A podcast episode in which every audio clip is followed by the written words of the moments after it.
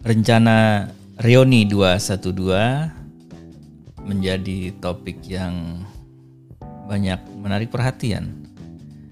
Ada pro kontra seperti biasa. Uh, yang tidak setuju khawatir uh, agenda reuni 212 itu memiliki muatan politik. Apakah benar reuni 212 yang direncanakan itu punya agenda politik. Kalau gue lihat, meskipun ada agenda politik, ini kan negara demokratis ya. Salahnya di mana? Kenapa yang lain boleh mulai berpolitik ya? Kita lihat sendiri tokoh-tokoh politik sudah mulai menampilkan diri di media sosial maupun di baliho-baliho. Ada yang terang-terangan e, melakukan deklarasi ya kelompok-kelompok masyarakat tertentu. Itu muatan politik jelas ya.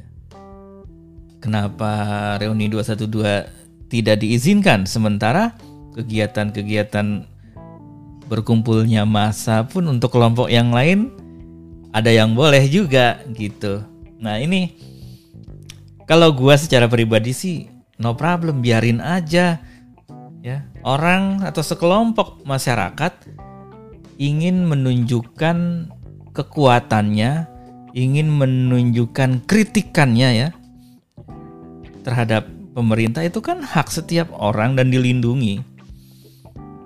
Agenda 212 itu yang gue tahu, yang pertama memang masih tetap uh, gimana membebaskan Habib Rizik Sihab atau HRS.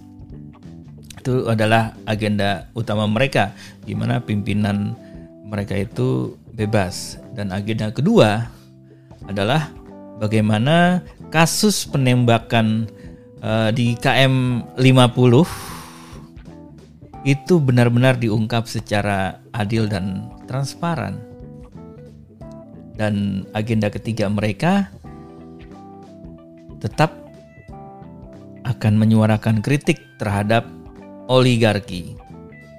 Nah, dari tiga agenda yang uh, gue tahu ini, salahnya di mana? Itu kan menyampaikan sebuah sikap ya. Muatan politiknya dikhawatirkan nanti ada tokoh-tokoh politik ikut bicara ya bos ini negara demokrasi biarkan semua bicara biar kita tahu. Justru kalau main sembunyi-sembunyi kan nggak ketahuan.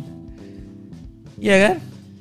Jadi kalau menurut gue sih selama penyelenggara itu komitmen untuk menjaga keselamatan semua yang terlibat di dalam rencana berkumpul tersebut silakan saja kita tahu ini masih pandemi, tapi kita tahu juga beberapa kegiatan sudah mulai ya.